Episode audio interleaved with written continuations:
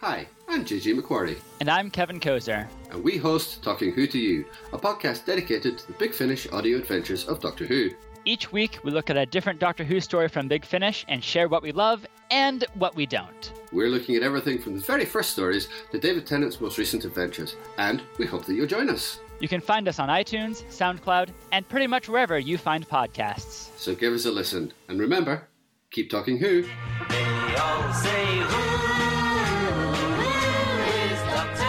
Hello, I am Larry Van Mersbergen, the host of the Doctor Who Collectors Podcast. Now that you're reading the Doctor Who Target books in story order and enjoying the thorough discussion of them, maybe you'd like to collect them, or even collect the hardcover editions, or maybe the Pinnacle American editions. For all things in the world of Doctor Who merchandise, from books to the Dalek weather vanes and Dalek cufflinks to the really unusual. Tune in to the Doctor Who Collectors Podcast, available on Apple Podcasts and Podbean. You are listening to the Doctor Who Target Book Club Podcast. Enjoy your travels. Where you want, I would throw it. You ever get a flash of a memory of a movie you saw as a child but can't remember the name? Perhaps you caught it on TV while staying up later than you should have. Or maybe you never saw it, but you recognize the cover art from the neighborhood video store around the block. At the Video Junkyard podcast, we dig up these forgotten films and franchises and see if they still hold up in the digital age. You know, one person's trash is another's treasure, something like that. Each episode, hosts Eric Gilbranson and Joe Peterson discuss a number of films selected thematically. We'll be looking at the best, the worst, and the best of the worst at the Video Junkyard podcast. You are listening to the Doctor Who Target Book Club podcast. Happy listening. This is John Leeson, and I play K9 on Doctor Who. You're listening to the Doctor Who Target Book Club podcast. Enjoy your travels, and that is compulsory.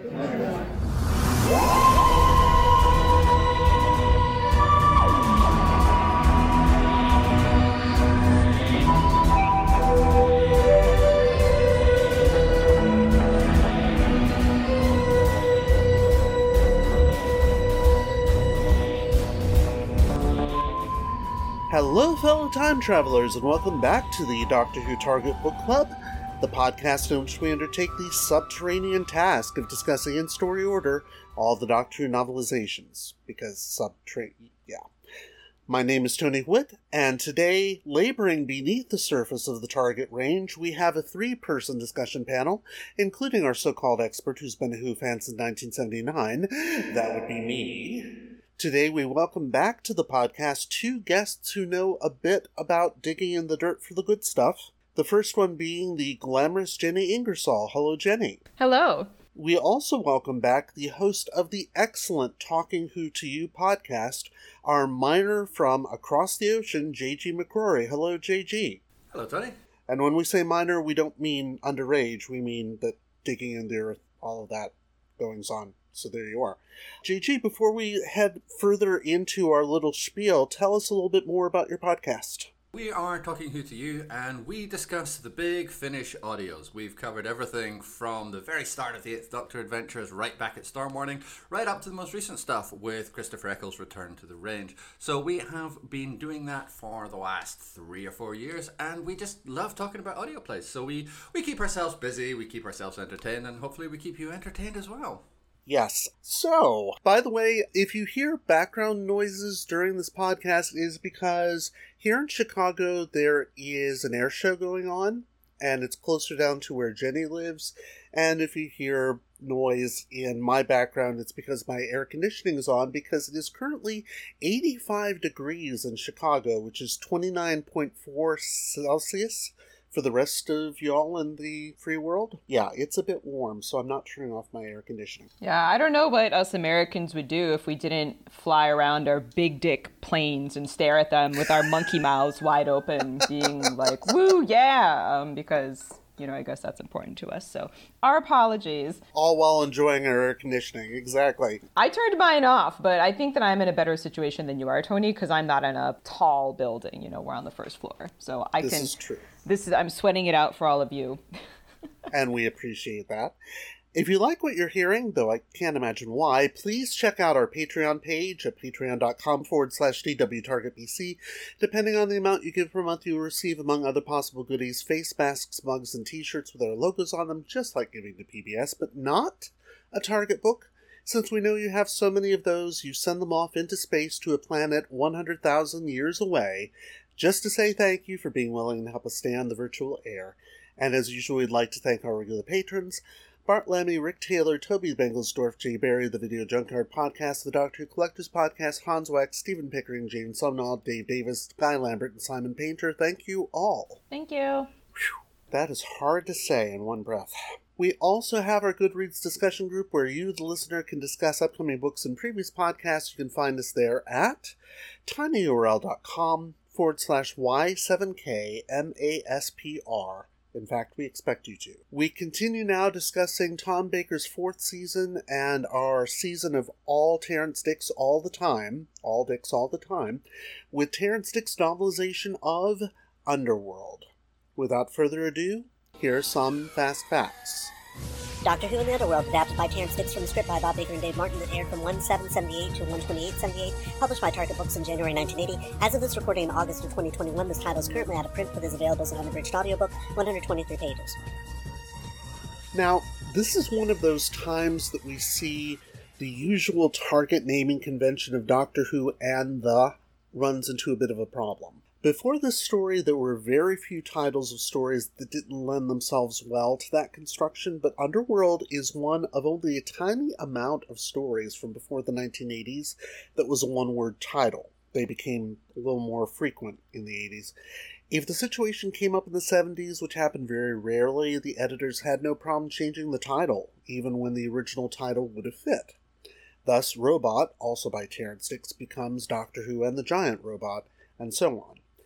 In the 1980s, as we've seen with previous books we've read, the editors got around this by using a hyphen between the character name and the name of the story, but as of January 1980, they hadn't started doing this yet.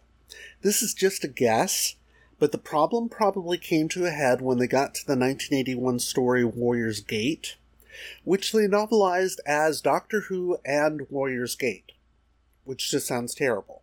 With Full Circle, they would adopt the hyphen only going back to the previous construction when they could, which means that the last book we read, Doctor Who and the Sunmakers, was the last book to use the and the construction. Anyway, this is all stimulating, isn't it? Oh, yes. Yeah. You may have noticed that I'm doing my best to avoid talking about the actual televised story because, frankly, it's a bit embarrassing. It's fairly obvious from reading the book that the writers were directed by new script editor Anthony Read to plumb Greek mythology for inspiration, which they did. That's not the embarrassing part. New producer Graham Williams had been given two mandates by the higher ups at the BBC to lighten the stories and tone, which he did, and to cut down on production costs, which he struggled with. He'd budgeted for only two sets for this story the P7E, which could be used both for Jackson's ship and for the Citadel, and for the Caverns. After he returned from a two week vacation, he was told that the budget for the sets would be three times what was originally estimated. He decided to take the risk of abandoning the cavern sets and instead used smaller models, which the live action would then be keyed into using chroma key, uh. also known as CSO, but colloquially known as green screen. Although it was meant to save money, it resulted in overruns on the recording because every shot had to be lined up precisely with the live action to make them work with the models. That, and to be frank, it looks awful. Luckily, none of this comes across in the book. It may have been for these reasons and her ongoing tensions with Tom Baker that Louise Jameson told Williams she would be leaving at the end of the season. Williams started planning on creating a new companion, but held off on having her departure written into the next script just in case he could convince her otherwise, and that would cause its own problems, as we will see next time. The agent of the actress playing Tala began telling the press that she was being considered for the next companion, which was never the case. Given that she had a severe allergic reaction to her old age makeup in episode 1 that required her to be seen by a doctor, maybe that it should have been the case just to make up for it? Who knows? Anyway, JG, as we normally do, we like to have our guest read the back cover for us. So, would you mind doing that for us? It would be my privilege. I'm sorry I had a spontaneous groan when you mentioned the CSO, by the way, but really, I, I just couldn't keep it in any longer. It's just, It is so terrible. it's, it's just a reflex, you know? Anyway, okay, fine.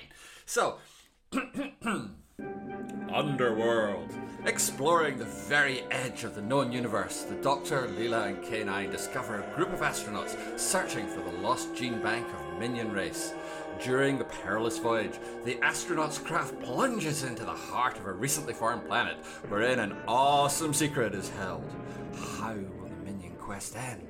What must the Doctor wrest from the heart of the Oracle?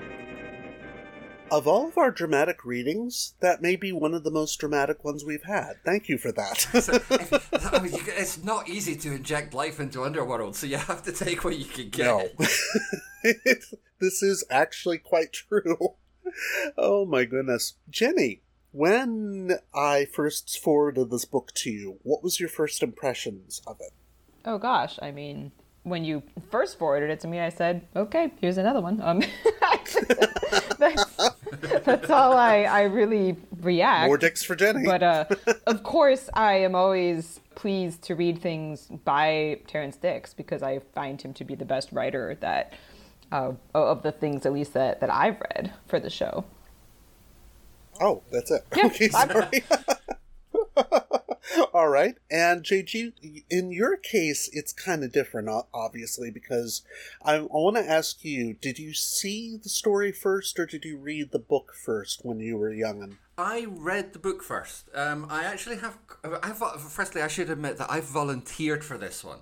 So for my sins, and, and it's really just because I'm hoping that if I suffer during this one, you'll let me come back for something decent like Logopolis or Castrovalva. That's the real reason behind it. But uh, it's just, uh, yeah, I, I remember we had this in the school library when I was when I was but a time taught, and I remember reading it. And one of the overriding memories I have of this book, I must have been eight or something like that, I suppose, fairly young, and I, it's the word chameleon, which I didn't, I didn't know, and so I didn't know how to pronounce it. So in my head, it's still to this day when I read the word chameleon, I kind of still go chameleon.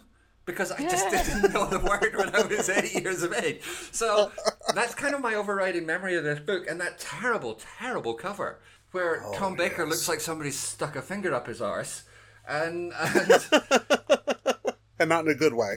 definitely not in a good way. Um, two young men appear to be having a nice moment just off camera. It's really, I don't know. It's, it's. I mean, like you know, Target book covers are are uh, a, a strange art in and of themselves, but this is this is not a not a highlight by any stretch of the imagination. So that's my original memory of the book. Is yeah, reading it when I when I was very very young.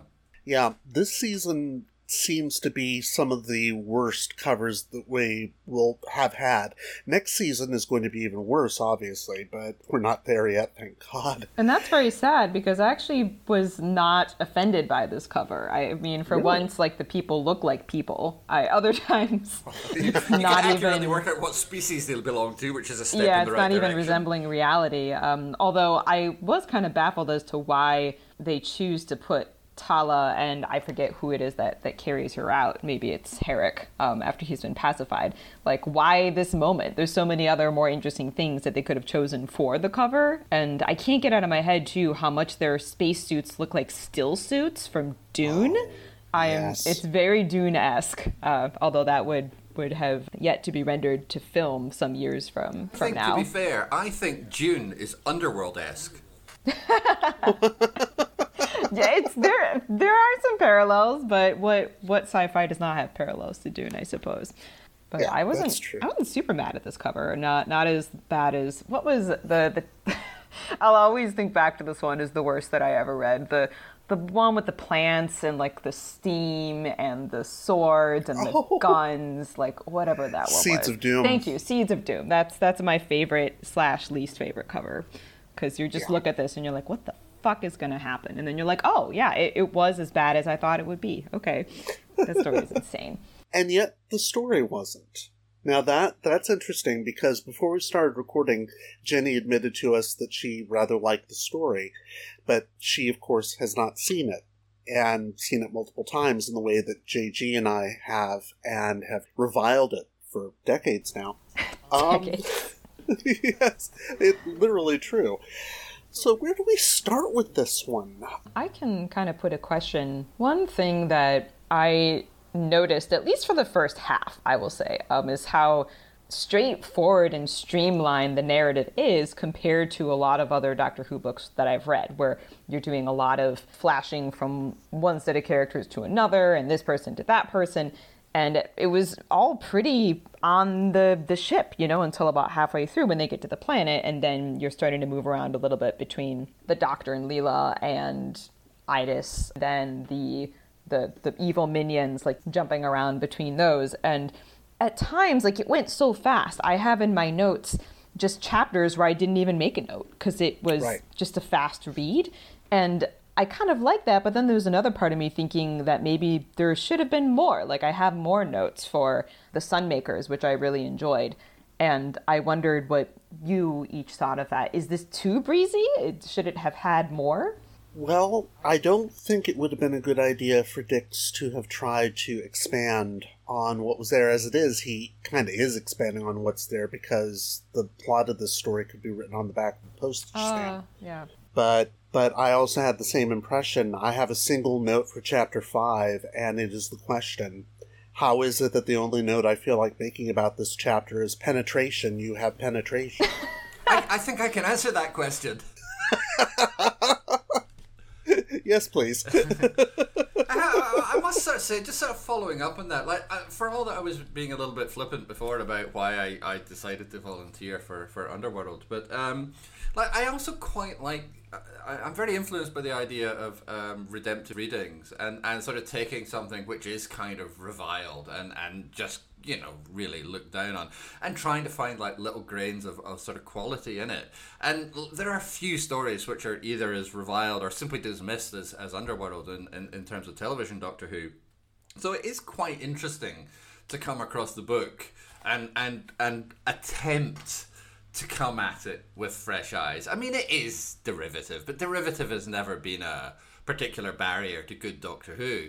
And No. I think uh, I think as far as this book goes, I mean, I, I lean on the side that I. Uh, um, how can I put this politely? Um, I don't know that it's the most engaged book that Terrence Dicks has ever written. It, it, like breezy is one word for it, but kind of half-arsed is also another.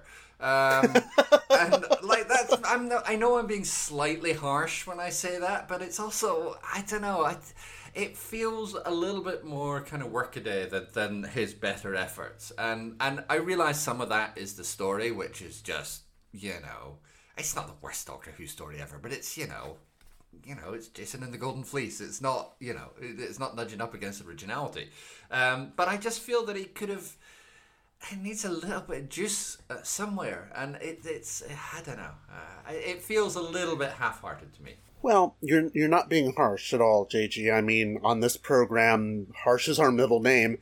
Parents had a damn weird sense of humor, but yeah, it it does feel like it's not his best effort, and I know what part of that is. Terrence Dicks, as we have said in previous podcasts, takes a lot of care when he adapts the work of writers such as, say, Robert Holmes. When it comes to Bob Baker and Dave Martin scripts, he doesn't take nearly as much care. because Why would that be? Yes, he's well aware of the limitations of their scripts, having script edited two of their scripts previously.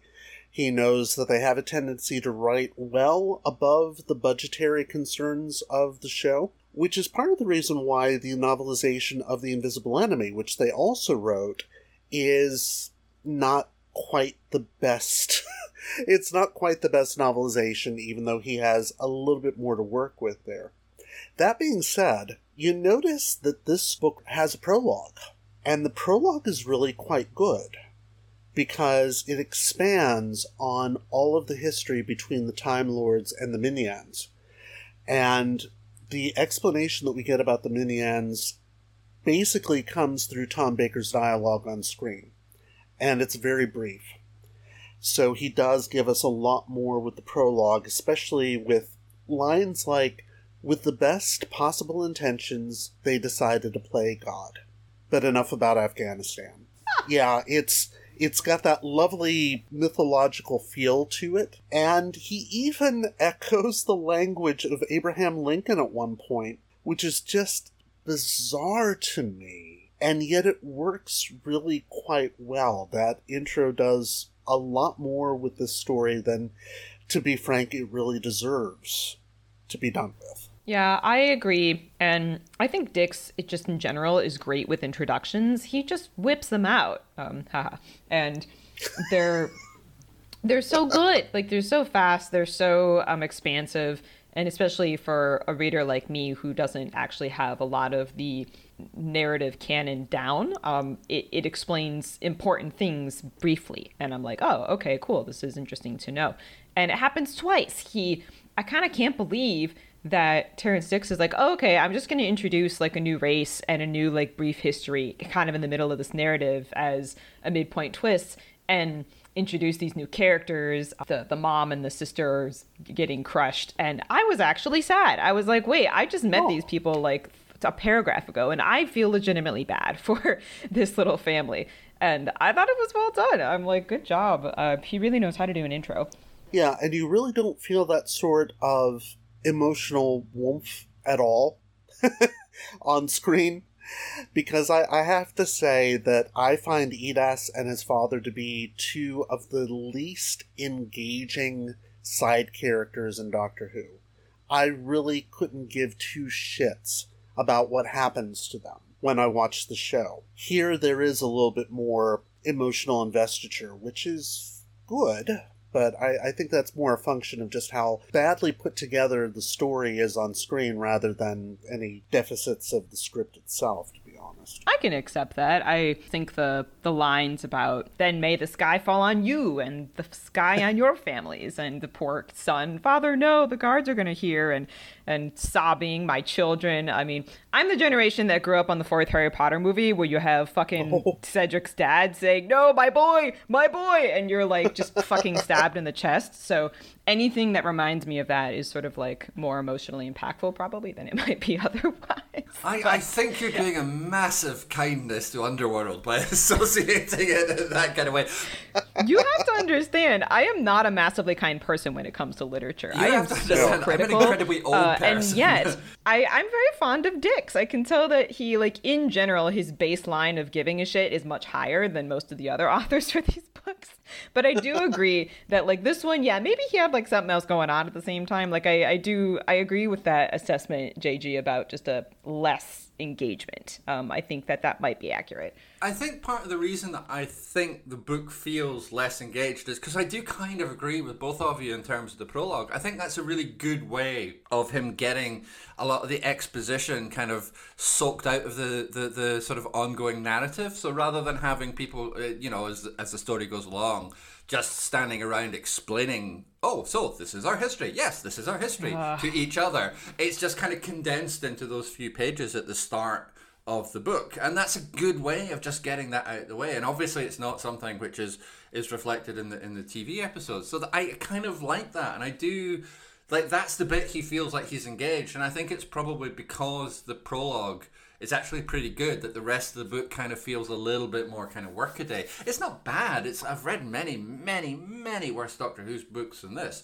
but it just feels a little bit workaday compared to that introduction and and and the prologue. It does do a good job of kind of establishing the mood. It is quite grandiose. It's got a, a slightly. It's not really looking down from Olympus. It's barely looking down from Mount Snowdon. But it's you know it's got that slight. um, it's got that slight sense of grandeur about it. Like what you're going to read, what's been set up here has got purpose and drama and all this kind of stuff going on. It, it doesn't. But the prologue really works hard to make you think that it might. Well, and I'm similarly impressed by this whole sacrifice ritual. I, mm. I, hmm. don't know who came up with all of this, but no one had to. You know, is the time right? The time is right. Is the slave ready? The slave is ready. And those who watch, they are filled with fear. Like, it's kind of good. I, have heard worse. I've, we, have had like multi billion dollar movies with much worse ritual dialogue than this. I kind of wish that it would have all lasted longer because I think he did pretty good. And uh, maybe I'm just not understanding. I'm like, is this like how big of a sword is it? Because you'd have to have a really heavy sword for it to just drop from a silken cord enough to like stab someone and not just kind of bounce off of their breastplate. And yet the doctor is able to just kind of pick it up and have at it later on. I was a little confused about that, but yeah. worse things have gone by me in, in doctor who novels so i was was okay with not understanding completely. And i'm so glad you brought that up because as they're descending the you know tree at the end of the world or whatever it is and going down into the citadel leela has a line about how complicated the ritual yeah, sounds. yeah. And the doctor answers his back and says well you should talk. You come from a tribe where they had the test of the horda and that bit is not on screen and it is a very good criticism. As a matter of fact, I was thinking it just before Dicks put that in, because, yeah, it's insanely complicated. And just like the test of the Horda, it doesn't make any goddamn sense. The physics don't work. There's no way that that should work at all. In fact, as you said, it would it would literally just bounce off the sternum. It may give them a little bit of a gash. Yeah, you'd have like a flesh wound, but you'd be fine. Yeah, but it wouldn't kill them by any means. My my feeling is if we're criticizing physics in Underworld, yes, I'm not sure the falling of a sword is the hill that we want to die on here. I feel there might be other no. examples of bad physics that we can point to which might have slightly more sway. Well, yes. I wanted to. Uh, I wanted to delay getting into those. I, I understand that impulse. Believe me. but that's the kind of stuff that I let go. I'm like, oh, whatever. They're going to the center of a nebula. Okay, that's fine. Like, I don't. If I have to accept Time Lords in general, I'm okay with bending the laws of physics. But like, at least get your specific narrative death devices correct. I don't know. Then I'm like, I want this to be a little better. I have to let Okay. go all of the other stuff. You know, it's like Star Trek episodes where they're like, oh yes, we just transmogrified the warp modulator, and you're like, yeah, that works. Like, and it's like that fucking doesn't mean anything. Like, you just beeped booped some lights, but you accept all of that because it's just part of the the canon the show has established for itself. So in this, That's I'm true. like, I expected it to maybe make a little more sense because usually these things do, sort of. Bob Baker and Dave Martin Yeah. scripts, well known for making sense. Oh God, that's for. But sure. listen, I have to Oh, say, I have to say, even uh, it's a slight diversion from what we're talking about, but this is not the worst. Even on screen, this is not the worst. No, Oh. it's not. The Okay. Baker Martin script. It just isn't. Like the mutants is a lot worse than this. This is true. And and Invisible Enemy is much worse than this. So even although this is, you oh. know, very thinly reskinned like Greek mythology or whatever, it basically hangs together as a story. It's got a beginning, a middle, and an end. If you put aside, you know, soft planets and, and all that kind of stuff, it more or less makes sense. So um, for all that I am going to absolutely spend the rest of this podcast absolutely ripping the piss out of this. It is not in any way, shape, or form the worst story that they have put together. No, no, it really isn't. They're far, far worse. And for that matter, we have on this program torn apart the novelizations for the mutants and for the invisible enemy because we saw through those problems. yeah, and there's no way of getting around them on the page, whereas at least Dicks is trying to get around some of the worse issues with this story. Yeah, I I have my specifics that I want to get into Yeah, I'd be curious to hear what some of those are. yeah, but let's do the positives first because we usually get pilloried for being too harsh, and that strikes me as bizarre given that this is a story that most Doctor Who fans would be very harsh with. But what else did we like about this book? If anything. That's a telling silence. no, Yes. no, no. I think there's some nice Leela isms. Uh, Tony, you pointed one of them out about her being like, "That sounds like a complicated death ritual." I, I always enjoy the way that the companion is used to sort of stand in for the reader's reaction to be a little bit meta. And I think that Leela as a character does that really well, since not only is she the companion, but she's sort of the quote unquote primitive and is coming from even farther than, than we, the reader, would be. So when she comments on even a punishment seeming complicated, I think it's kind of funny. Uh, and there, I really like the part too where the son is like, "Oh, that's not the sky," and she's like, "It's the roof." like the, the text told me to that she said it pityingly, but I didn't hear her say it pityingly. I heard her say it like incredulously or slightly sassily, and that's how I'm gonna gonna keep it. Um, Mhm. Yeah, Leela continues to be a lot of fun. I'm glad they didn't keep her pacified too long in the beginning because that was weird and it and it just kind of ruins the best things of her character.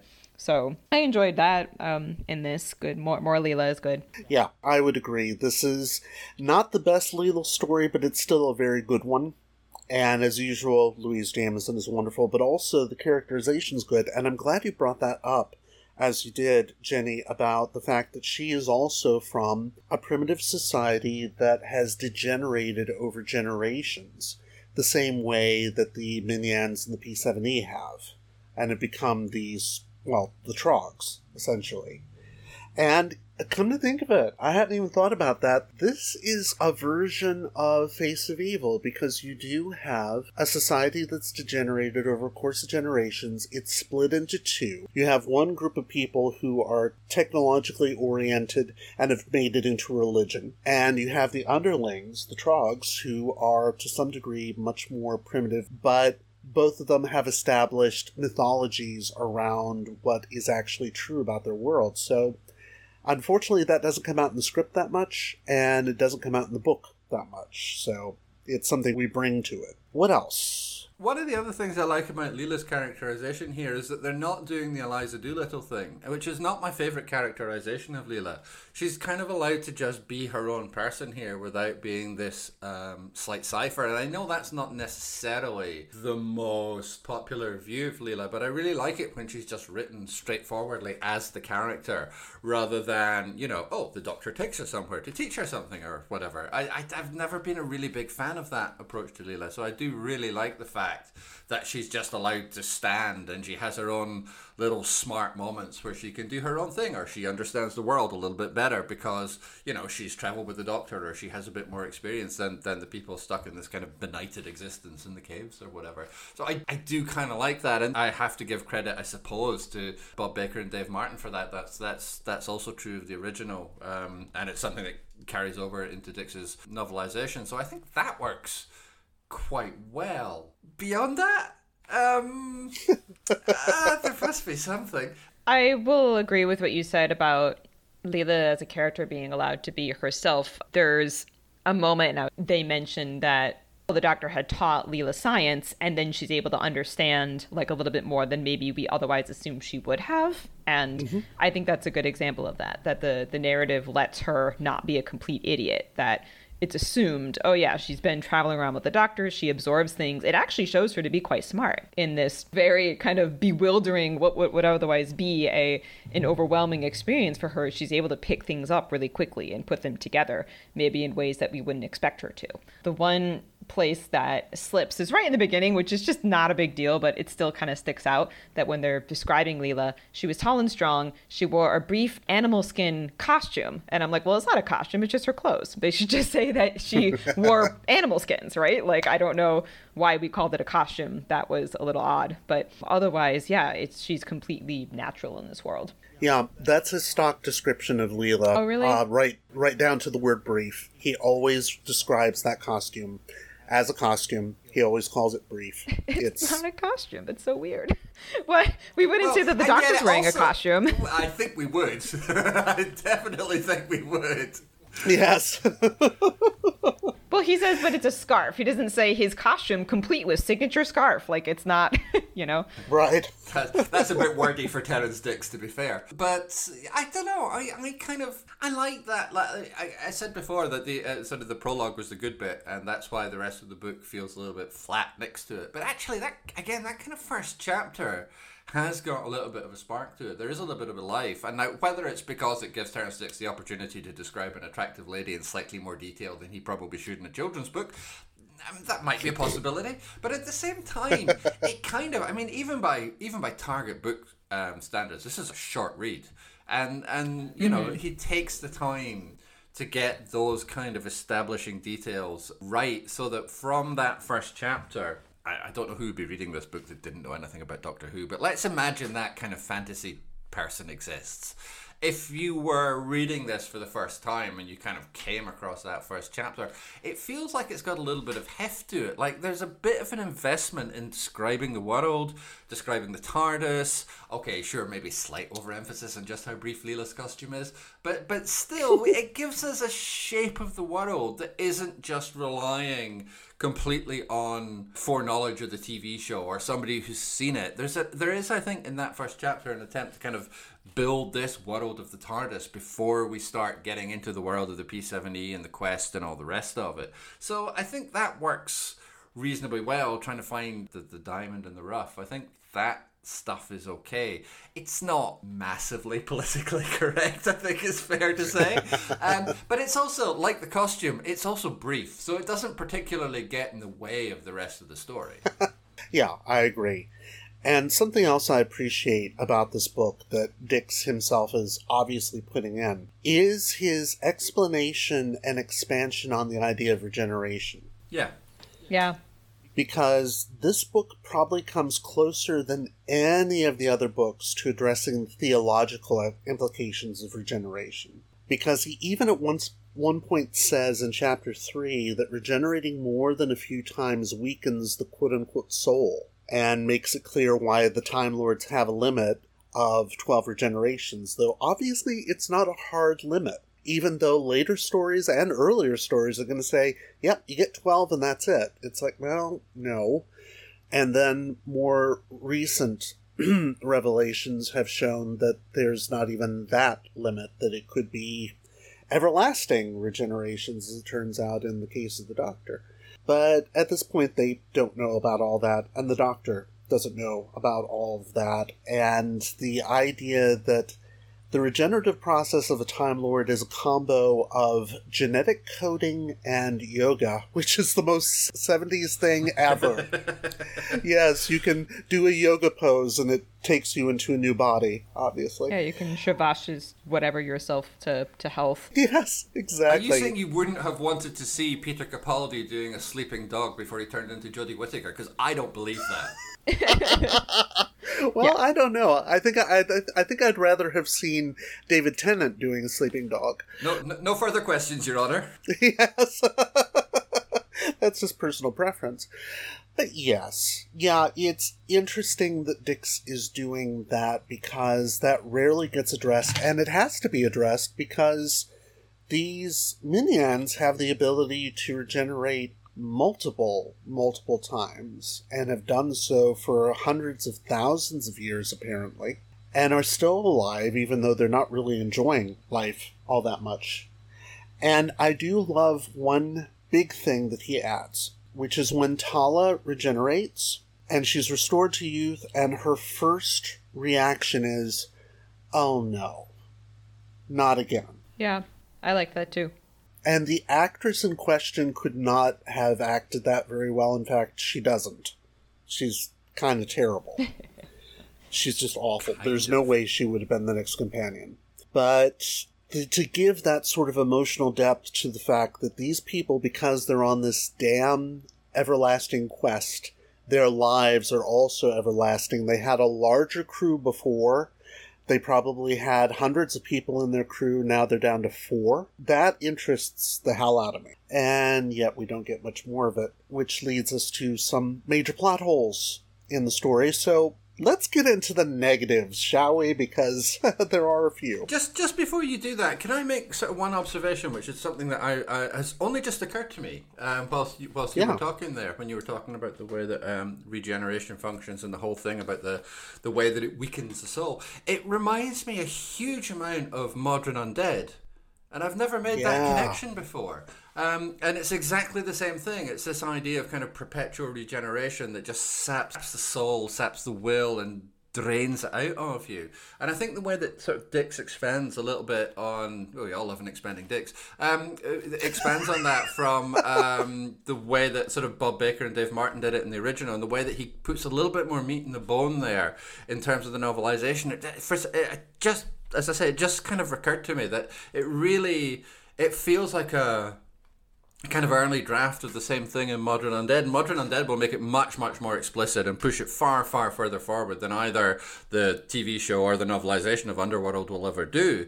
But it's the Yeah. same kind of idea. So I think there's some credit due to both, both Baker and Martin and Terrance Dicks for kind of getting a jump because this is three years before Yeah. Mawdryn Undead. The novelization is anyway, not the not the original broadcast. So yeah, they deserve some credit there for getting ahead of the game and finding ways into that kind of slightly more metaphysical or slightly more existential kind of approach towards regeneration.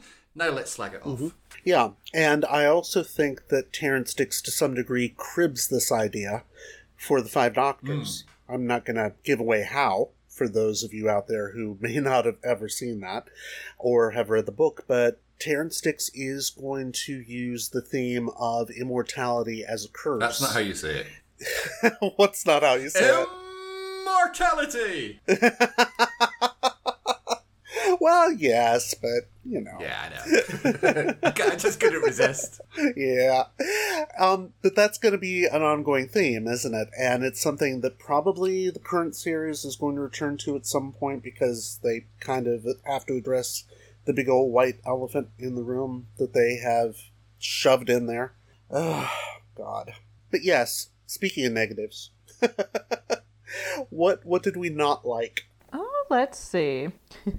Maybe this will be an interesting one to start off on. So, you mentioned how there's supposed to be this Greek mythology integrated in, and this is the the time where I wish that we had Allison's help because she's the one that always seems to know about the historical references and and other things that I just it's not the kind of thing I can keep in my brain. But even I had the impression that this was like very thinly laid over the story and not like very meaningfully integrated. But I don't know enough about the actual mythology to have gone back and double checked to see if that was the case. I just had this impression of like, oh, every now and then they mention this, but it's not really meaningfully integrated. Is that the case?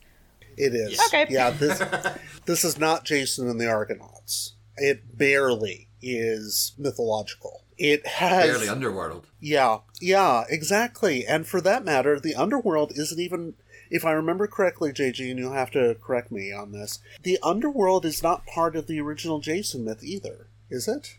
Uh, no, no, it's not. I mean, everything here is kind of plundered. Uh, It's so like even the like the uh, Persephone, uh, P seven E. That's like tee It's a clever reference, but like Persephone was uh, was the daughter of Zeus and Demeter. It had nothing to do with like a ship or a boat or or anything like that. It's just like meant to be a clever, clever reference that if you pick it up, you go, oh yeah. So Herrick and, and She ended up in the underworld. yeah, exactly. It's it's people who are sort of faintly aware of the idea of, of Greek mythology and not really that well read in it. I would suggest. I don't know. Maybe maybe uh, Bob Baker and Dave Martins have classic degrees from um, from St Ed's University. I, I I don't know.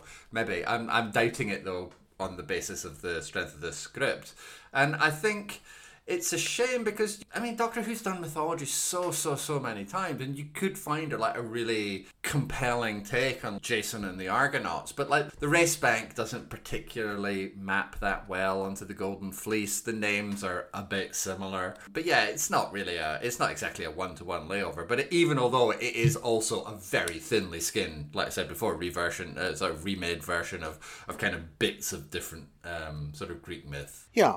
And for that matter, I think the only golden fleece carryover is the fact that the race banks are made of pure gold, which makes absolutely no sense. No. Why would that be a good medium for genetic material? I thought about that. I have an answer to that question, and it's a really bad one.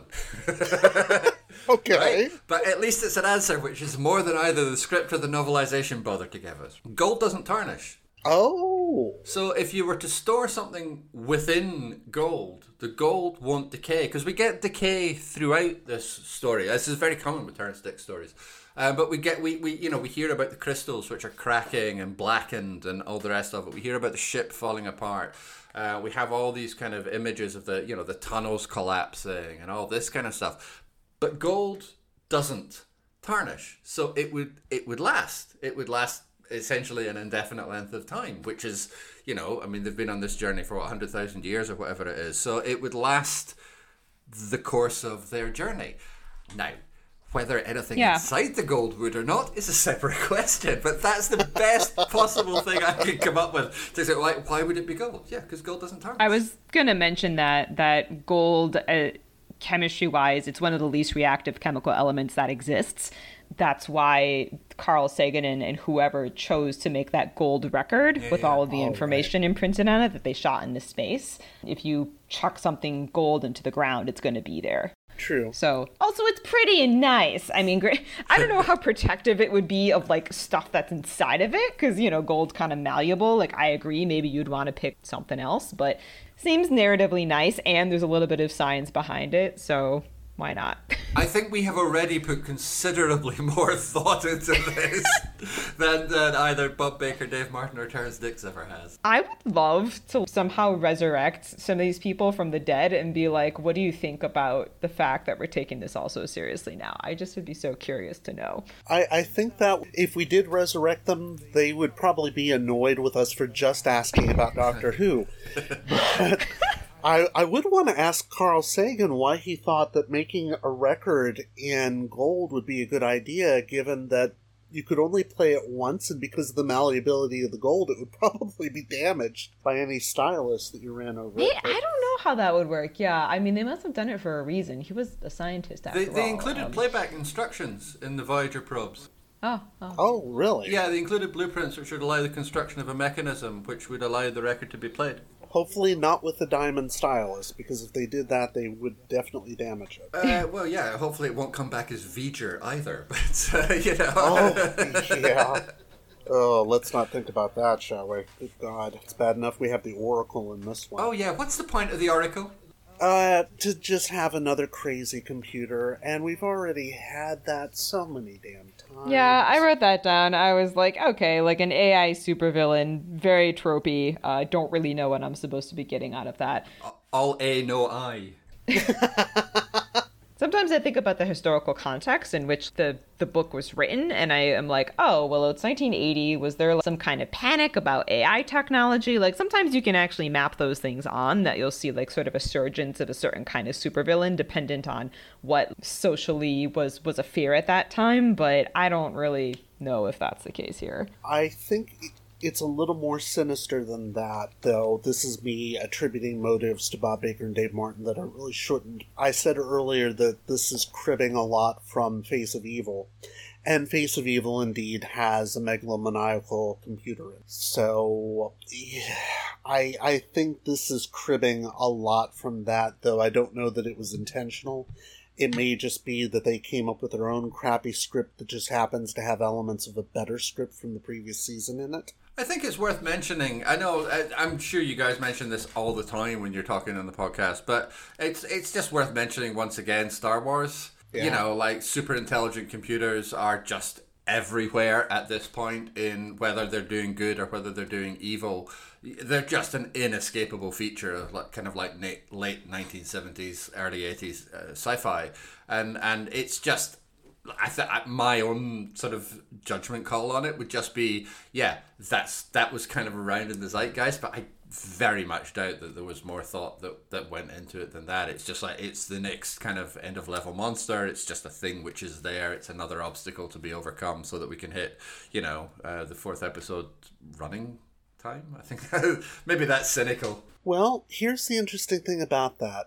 Doing research into the production of the story, I found out that Star Wars was released a few months before they started production on this. For the longest time, I thought K9, for instance, was somehow derived from R2D2. And no, he's part of the same zeitgeist of having cute robot sidekicks, but he's not directly inspired by R2D2. Now, the megalomaniacal computer would have been inspired much more by 2001 Space Odyssey. Because I'm I'm rewatching Space 1999 for my YouTube channel that 70s review plug plug plug and you get megalomaniacal computers in that series and yeah, it just seems to be a trope that goes through the 70s. So I don't think it's mm-hmm. necessarily a concern, Jenny. I think it's more just something that is very tropey Yeah. for that time. So yeah, and it's definitely cliche by the time it appears on screen 1978. It is woefully cliche by the time you get to a novelization written in 1980. Yeah. Do we think the line that the Doctor has about it? I mean, there's that money box line, uh, which isn't in the original here. But do we think that line that the Doctor has about him being just another self-aggrandizing computer? Do we think that's like a really clever bit of meta commentary, or do we think that's just a pathetic attempt to cover a really, really weak plot device? I'm going to quote Star Trek the original series and say it is both and neither. I, I think it works both ways. I think it all depends on what mood you're in when you're reading it, because I thought of it as fairly clever, but I can also see, yeah, they're hanging a lampshade on this, but the fact Yeah. they're having to do so shows that they're well aware that they are plumbing the same goddamn well that they plumbed several times in the last couple years in this show. That's a really good point, though. I never thought actually that it could be unserious, and I I actually enjoy that reading. I would prefer to think of the Doctor being like this plot again, somewhat meta commentary. I'm I'm just going to choose to believe that that was the intent. Well, I think if this had occurred in the next season, it would be unquestionable because Uh. the moment Oh, yeah. that we get into kind of like Douglas Adams or, or script editing, then then the meta would be unquestionable. It's the fact that it occurs before that, and that's that's what makes me kind of raise the question. But I think, I mean, I think it works. I think the idea that the Doctor's just dismissing this as another bloody bit of technology he has to deal with is got fucking out of control. Bloody ridiculous. Why do I have to keep dealing with this? It's insane. And I kind of quite like that, but I, and I kind of quite like the fact that it occurs, yeah, prior to the point where the show is suddenly going to become extremely sort of self aware. Yeah, I do notice that Dicks hasn't included his own trope for the Fourth Doctor, which is to have the Fourth Doctor sigh because he's been through something previously. this is something that comes up again and again in these novelizations. The Doctor doesn't have one of those sighs this time, and I take that as a sign that yeah, maybe he's not noticing just how played out and tepid the whole thing is, but it definitely feels that way to me. There are a couple of other issues I have, and I have questions. I have so many questions, and I want to get your take on it because this is this is a function of the original script which Dicks himself has decided not to unpack or try to explain at all because by the time he gets to the end of this book, he just can't be bothered to do it. How are they going to keep several hundred people fed, watered, and so forth for 370 years? Well, I thought the implication was that the doctor replaced their little crystal drives or whatever, so it was only going to take them like not that long or something. Well, the problem is Herrick. Sa- I think it's Herrick who says that it's going to take 370 years for them to get to Minyos 2. I read that, but then 370 years. It's nothing. Is it, Captain? Unloading a series of strangely shaped objects, it picked up one or two spare parts for you, including a spare set of guidance crystals, so you won't need the canine anymore. Okay, so I guess that's not the implication then that that was going to help them on their their journey at all. Okay, It's gonna be yeah, I mean, trip. question mark. Uh, I mean, I'm, I'm again going to suggest that this is not hard sci-fi, and that the Yeah. the practical realities. Is, I mean, how have they kept alive this? I mean, never mind taking more people on board. How have they managed to keep themselves alive over all this period of time? Where, have, you know, we, we don't. It's not. It's not a detail that Bob Baker and Dave Martin have shown any interest in whatsoever, and it's certainly not one that Terrance Dicks is going to pick up and suddenly suddenly start mentioning like food replicators or the organic bio gardens or something. Nobody gives a shit. And whilst it's whilst it's whilst it's unbelievably sweet that that's that's where your level of concern lies, my feeling is very strongly that nobody else cares, and and and, And they don't. Yeah, like three hundred. they explicitly say in the text of the book, like th- whatever it is, three hundred and seven years or whatever it is. Ugh, that's nothing. We can do that. Yeah, you've got a hundred thousand years probably surviving on little more than moss and cress. So good luck to you.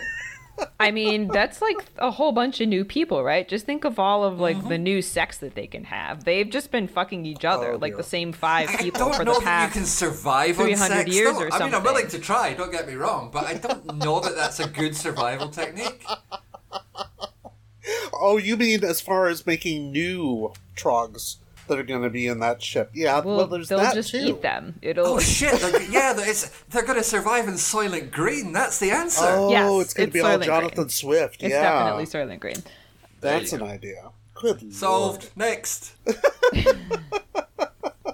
well, they have been eating rock this whole time, apparently. That's oh, by true. the way, JG, I meant to ask you. In Chapter 7, they said that the inhabitants of Aberdeen eat tons of. What, what was the line? It's Don't eat rock the- in Aberdeen. exposed to radiation and live because of it, or something along those lines. It was because I have it in my notes. We need to ask JG about this. Now, this is my this is my lone piece of research for this episode of the podcast. So I, I hope you appreciate all the hard work that I have done in binging a few random facts. And the answer is, I don't know. Um, but it might be true. So um, the, the the my extremely detailed knowledge of radioactivity, which almost exclusively comes from the TV show Chernobyl, um, has uh, led me to a chart which I've found, which has got like different levels of uh, radioactive exposure. Now.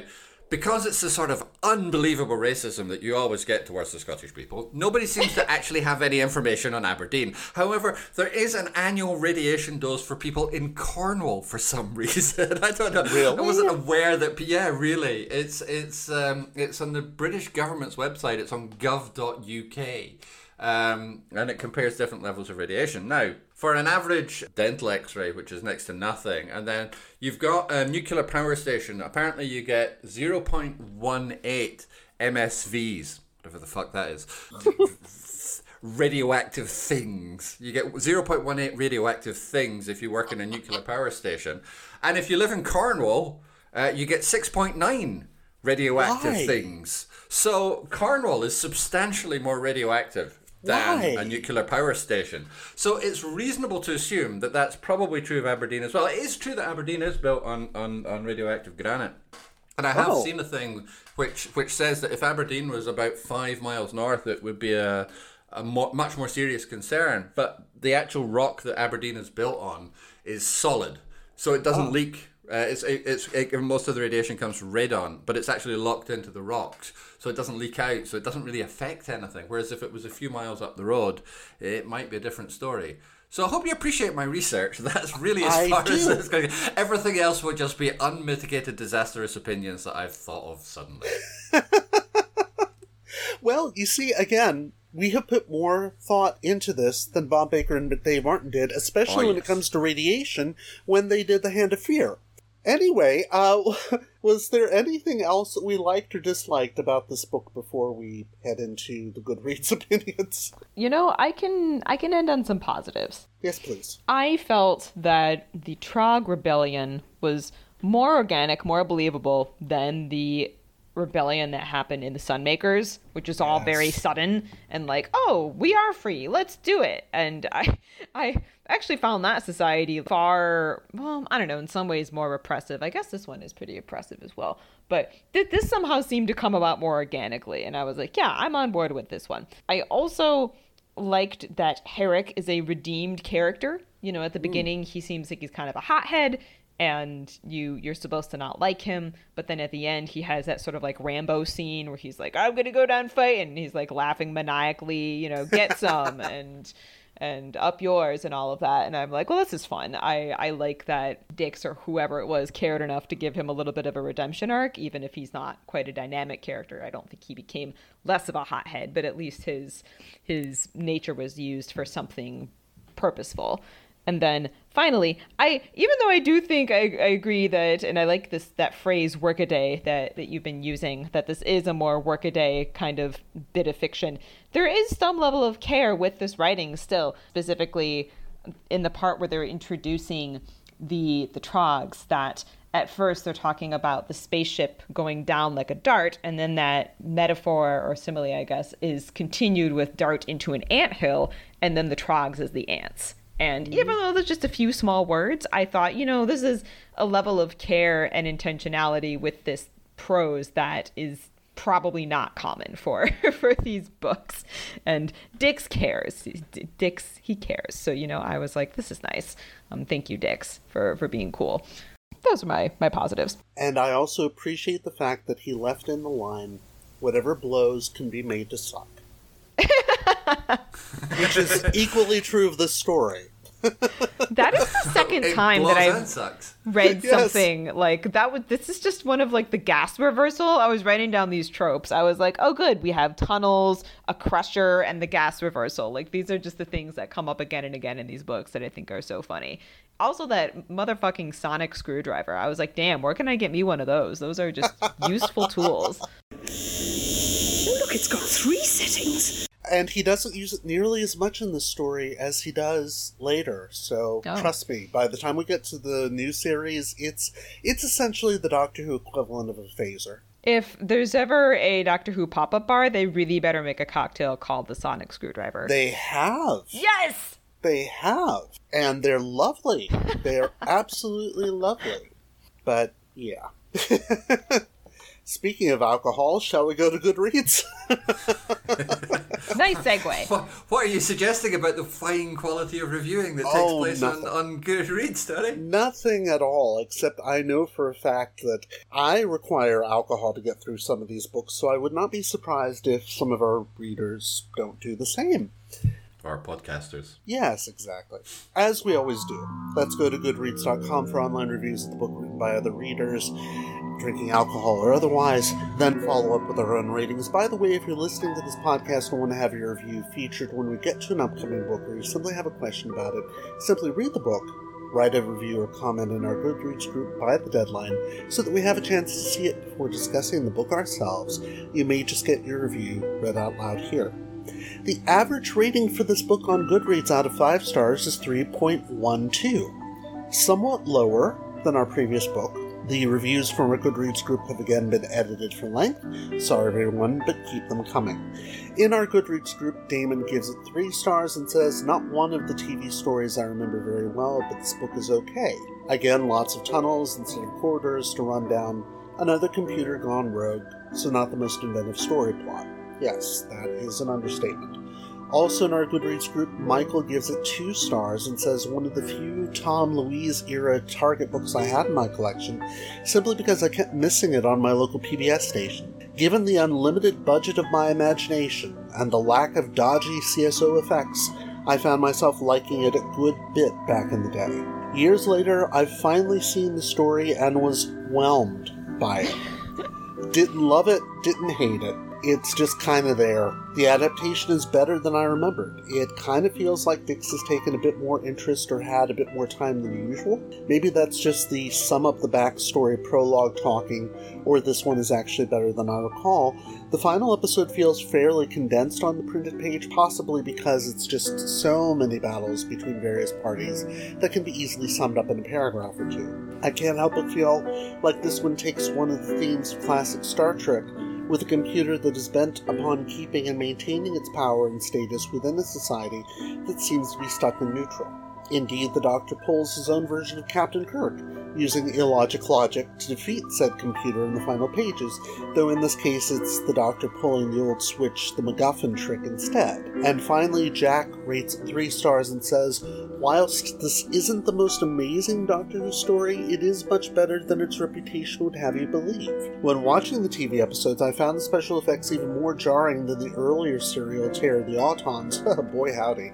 And although I don't usually mind such things, they really were distractingly bad at some points, so this is why many say it's a bad serial. The novelization doesn't suffer from this problem, of course, which is why I found it a lot more enjoyable and could appreciate the plot. There are some neat sci fi concepts in this book, like meteors clumping around a spaceship until it becomes the center of a planet, or a semi immortal crew who've been turning back their biological clocks for 100,000 years and have lost all will to live, except for the concept of the quest. Overall, I preferred the parts set on the spaceship more than the parts after they land, but I did appreciate, as always, the relationship between Leela and the Doctor as they are exploring the underworld. I'd recommend this book to anyone who wants to like the TV serial but can't get past the overuse of old style CSO. It's a decent story and worth giving a second chance. And Jenny, just so you know, I was excited at first when I found the reviews on Goodreads. I found a review written in Japanese for this book. Oh. But then I translated it, and it was essentially just a synopsis of the story. Oh. So I didn't include it. So there we are. So, Jenny, out of five stars, how many stars would you give this book? At first, I had written down four out of five because I thought that I, you know, I liked it. I like how focused it is compared to some of the other stories. But now I'm thinking that maybe that focus is actually less intentional and more, as we've been talking about, uh, just a lack of engagement or a lack of kind of taking this seriously. So I think I might go down to a, a 3.5 out of 5, but still better than the majority of things I've read. So still enjoyed it. I, I still liked it. I would be interested in this world. Yeah. Okay. And JG? It's a difficult one to gauge because it is one where it's very hard to just completely put aside like the, the, the TV episodes. Like I, who was it? The, I think it was one of the early reviews on Goodreads that you read out. Somebody said that they were it was not one of the TV shows that they remembered. Oh, I've never been so envious of somebody in my whole life. God, if only I could not remember these TV episodes. So, like, I think I'm to go for 2.25 out of 5 just to be awkward. I, I think purely even by Terrance Dicks's own standards, I don't really know. I, I, like the prologue and that first chapter aside, um, I don't know that there's a lot that gets beyond kind of functional. Obviously, it's held back by the, the nature of the original script. But I still feel that he could have put a little bit more life into it, that maybe a little bit more detail could have been given out and like he mentioned the trogs and never used a wild thing joke once so that's yeah that's uh, yeah 2.25 out of 5 okay. And i would have to agree. I am giving this also a 2.25 mainly because it really isn't dicks' best work. You can tell he's working to a deadline. You can kind of feel the sheer animosity he has towards bob baker and dave martin scripts and you can see him going oh yet another one. Not quite to the same degree as his novelization of The Invisible Enemy, because there you could really tell through the prose that he's just like, oh god, okay, just give me my paycheck. I'm done with these fellows. That being said, that prologue is a fine piece of writing. Not great, but definitely fine. I really wish he'd gone into more detail. I appreciate the detail he goes into about regenerations. It's probably the closest we ever get to some discussion of the philosophical and theological implications of being able to reinvent yourself literally every so often. But it could have gone even further. It does go further, come to think of it, than the original televised version because we do find out say through Tala's reaction to her regeneration, how tired they are of doing this for so long. But by the time you get to the end of the book, you're pretty tired of it too. So, 2.25. Well, thank you both. And thank you, fellow time travelers, for giving us your valuable time. Next time we finish this season of All Dicks All the Time with Terrance Dicks' novelization of The Invasion of Time. JG, how would we find your podcast? Uh, you can find us on Apple Podcasts, we're on Spotify, all the usual places. Uh, we are Talking Who to You, and uh, yeah, whatever podcatcher you use, I'm, I'm sure we'll probably crop up. Fantastic. In the meantime, if you've liked what you've heard here, like us on Facebook at Doctor Who Target Book Club Podcast, all one word with no spaces. Also, feel free to follow us on Twitter. We're at DW Target BC or subscribe to us via the podcast provider of your choice, including Spotify. If all else fails you, and it inevitably will, email me directly at emperordalek at gmail.com with Target Book Club in the subject line so I don't ignore it. Thank you very much for listening. Stay safe and enjoy your travels. Bye-bye. Bye. Cheerio.